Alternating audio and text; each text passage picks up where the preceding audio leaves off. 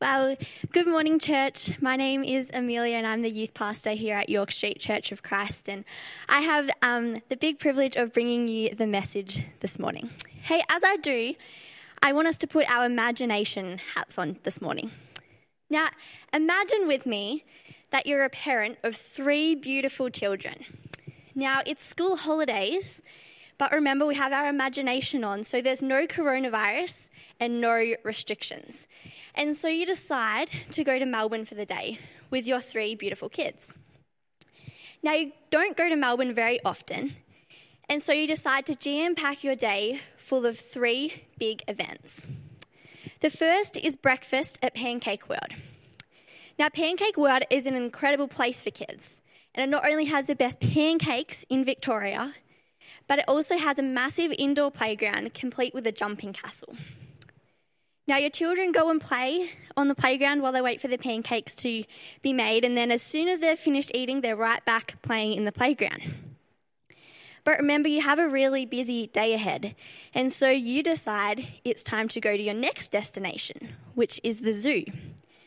So you go to the playground and try and get your kids to leave, but well, your youngest doesn't like that idea and they want to keep playing. So, like many young kids do, they put up a fight. They don't want to leave the playground.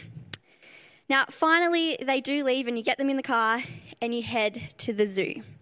Now, your time at the zoo goes something like this. Your youngest child is still upset about being made to leave the playground. Dad, I don't want to be here. That playground was so big, and you didn't even let me go down the slide one last time.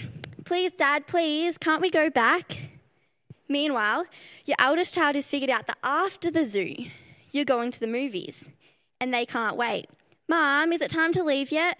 When does the movie start? Can we hurry up? I want to get a good seat. Let's go. Your middle child, however, well, they are loving the zoo. They have worked out the best way around the zoo so you get to see all of the animals. They even took the time to look for one of those frogs that is so hard to find and were the first person to spot it. They waited in line to get a photo with a koala, and they even saw a monkey steal a little boy's ice cream and asked if you could buy him a new one. They had momentarily forgotten about the pancakes you had for brekkie.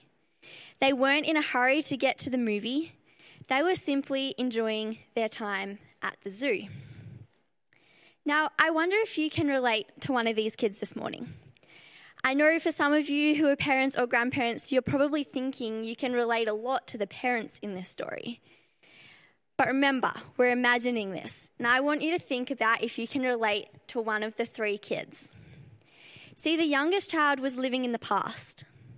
Their mind was so fixated on where they had been that had stopped them from living in the present moment. The eldest child was living in the future. Their mind was looking forward to what was next, to what was to come after the zoo. So much so that they could not enjoy the present moment with their family. The middle child, however, they were living in the present. This was not to say they didn't enjoy their pancake breakfast or weren't looking forward to the movie. The difference was that these things did not stop them from enjoying their time at the zoo and from being present in every moment.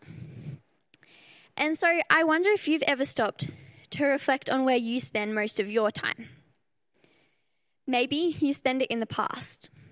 Are you forever wishing you could go back to certain moments in time? Do you replay every conversation you have thinking, oh, I should have said this or I should have said that? Do you replay events in your head and think, why did I do that? I should have done this instead. Maybe it's these things that stop you from, from putting thought and effort into what you're doing right now. Or maybe you're a bit like me and sometimes you spend a little too much time in the future. You're forever focused on the next thing. Maybe you sit at the dinner table with your family, but you aren't really there.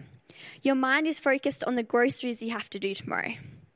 Oh, and that you have to pick Jack up from school and then take Bill to basketball. And don't forget, your energy bill is due on Friday. And maybe it's these kind of thoughts that stop you from putting thought and effort into what you're doing in the present moment. See, I believe that living in the past and living in the future can actually become bad when they prohibit us from being present in each moment or worse, when they cause us to miss the presence of the living God in our lives. Through Scripture, we are shown how God has pursued being present with us. Last week, Tim brought us a message about the God of the past, and he reminded us that the God who brought the Israelites out of Egypt and into the promised land, the God who saved Noah from the great flood, the God of Isaac, Abraham, and of Jacob, is the same God that is present with us today. And so this morning, we're going to look back at God's pursuit to be present with his people throughout history and his pursuit to be present with us today. So let's start at the very beginning in Genesis 1 26 to 27. It says, Then God said, Let us make man in our image, in our likeness, and let them have dominion over the fish of the sea and over the birds of the heavens and over the livestock and over all the earth and every creeping thing that creeps on earth. So, God created man in his own image. In the image of God, he created them, male and female, he created them. Here we see that God created Adam and Eve in his own image, and they lived in the Garden of Eden, ruling over the animals. However, as we continue to read through Genesis, we see that God did not just create Adam and Eve and then leave them to live in the garden alone. In Genesis 3, verse 8, we read these words Then the man and his wife heard the sound of God as he was walking in the garden in the cool of the day. See, God Himself was present with Adam and Eve in the garden. He walked with them, talked with them, and had a relationship with them.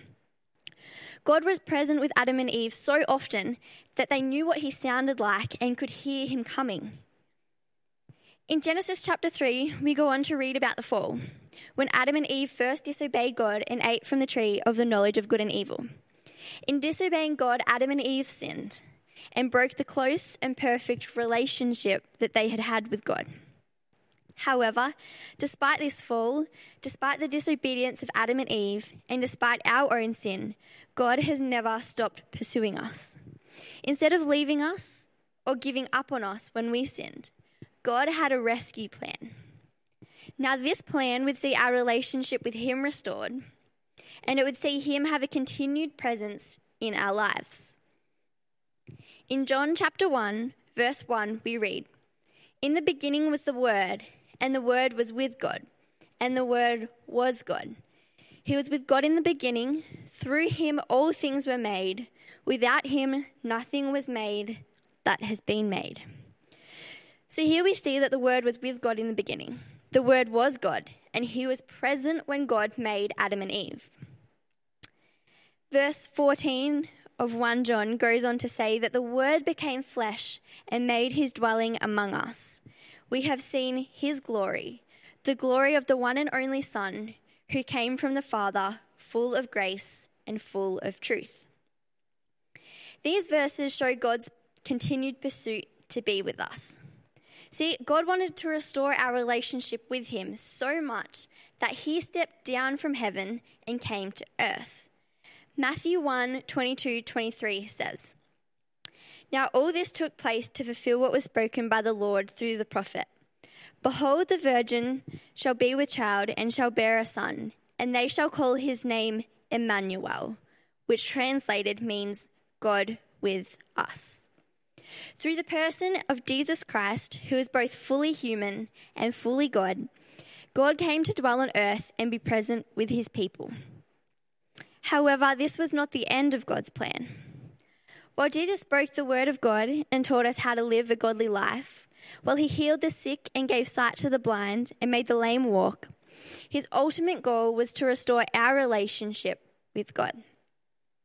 And so, in pursuit of us, in pursuit of being present with us forever, God gave up his one and only Son, Jesus, to be arrested to be beaten, and to die on a cross for the forgiveness of our sins and the restoration of our relationship with God. In pursuit of us, God not only gave up, but separated himself from his Son. Billy Graham puts it like this When Jesus died on the cross, all of our sins, without exception, were transferred onto him. He was without sin for he was God in human flesh. But as he died, all of our sins were placed on him, and he became the final and complete sacrifice for our sins.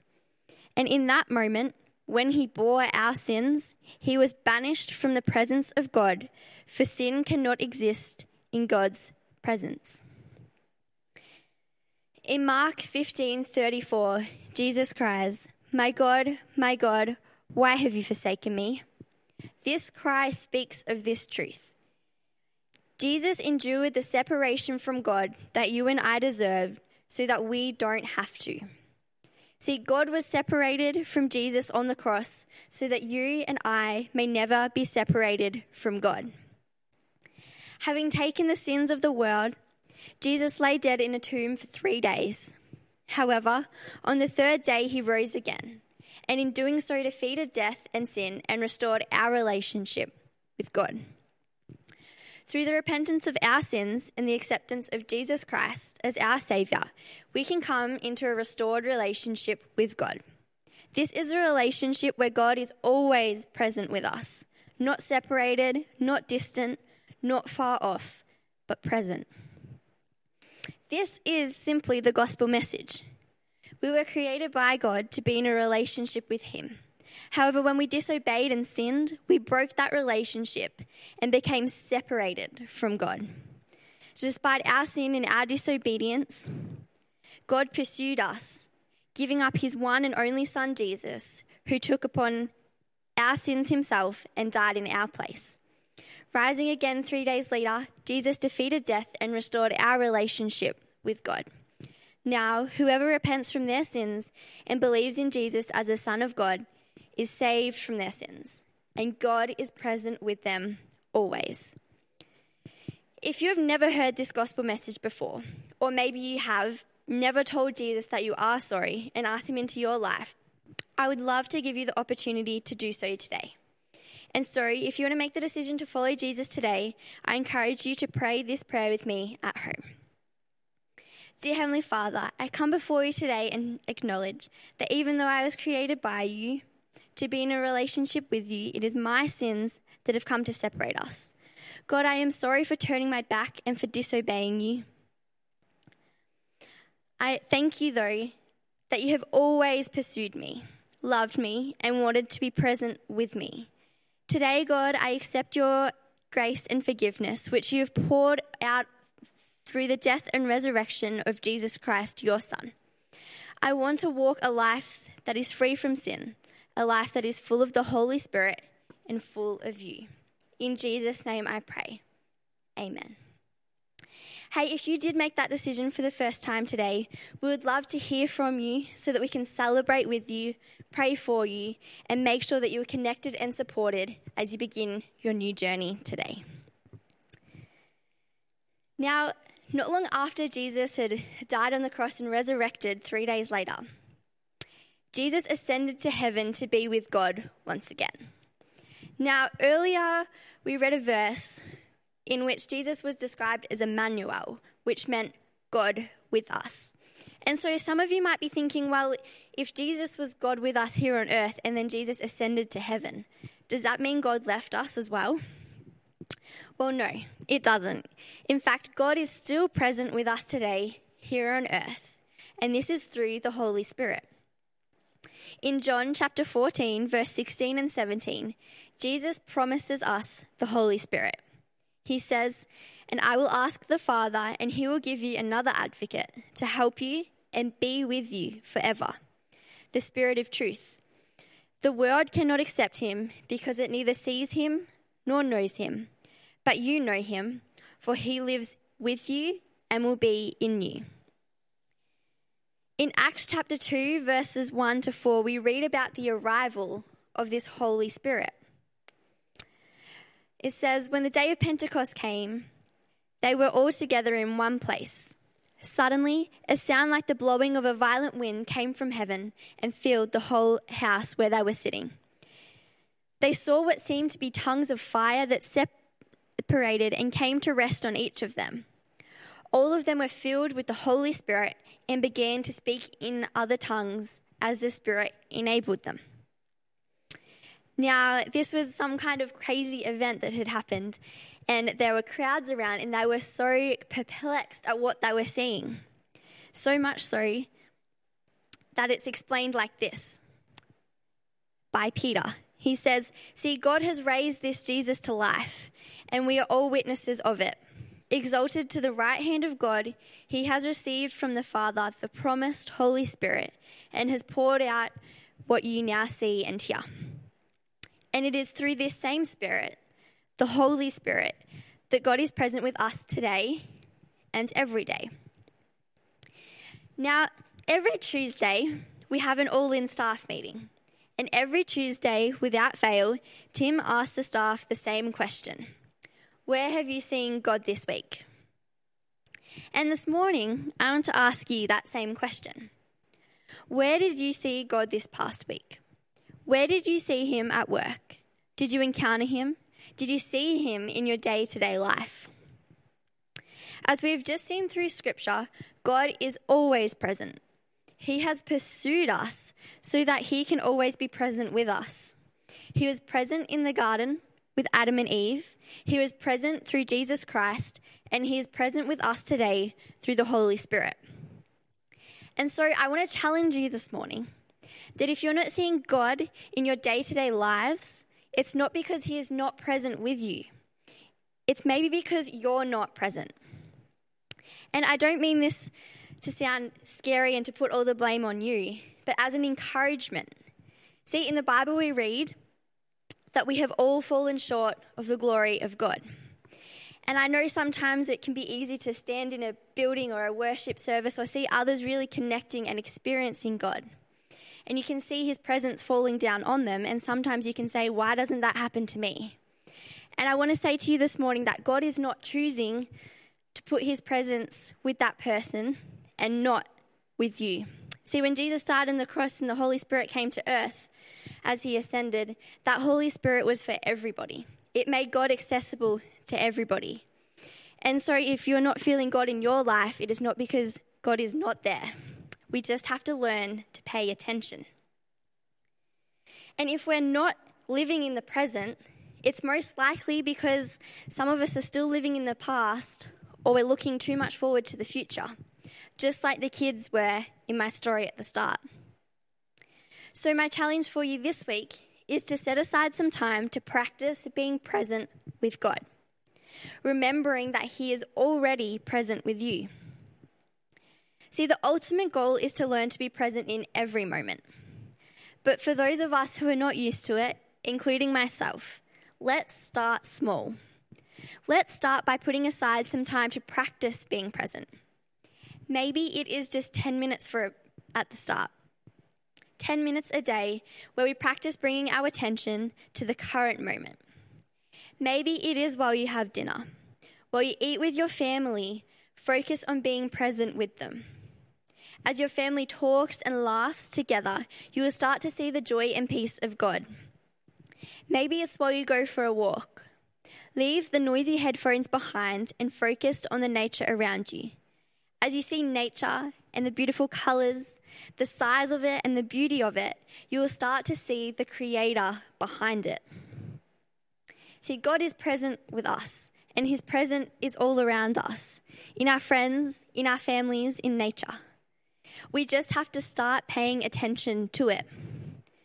And so I urge you not to be someone who lives too much in the future don't miss out on the opportunity to replace the young boy's ice cream because you're too busy to see the monkey steal it from him. Don't rush so much that you see that you miss the beauty in the gardens on your way to work. Don't miss out on being with God today because of your assignment that is due tomorrow or your work project that is due next month.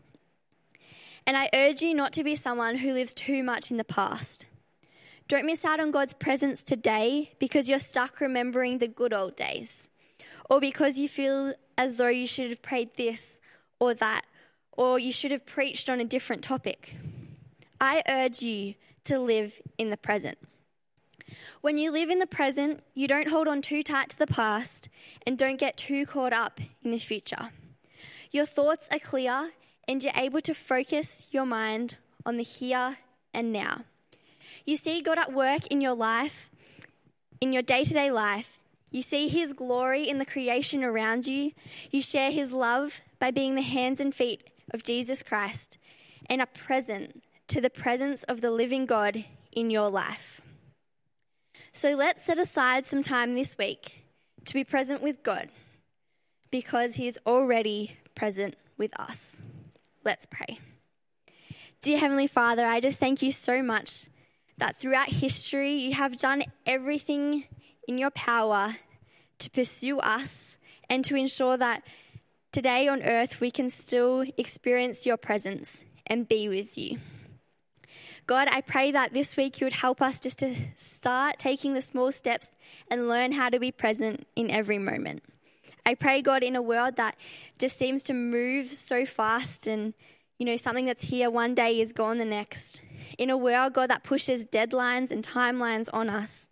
I pray, God, that we will choose to be people who are present in every moment, to see the beauty in nature around us, to see your love and your life through our friends and through our families.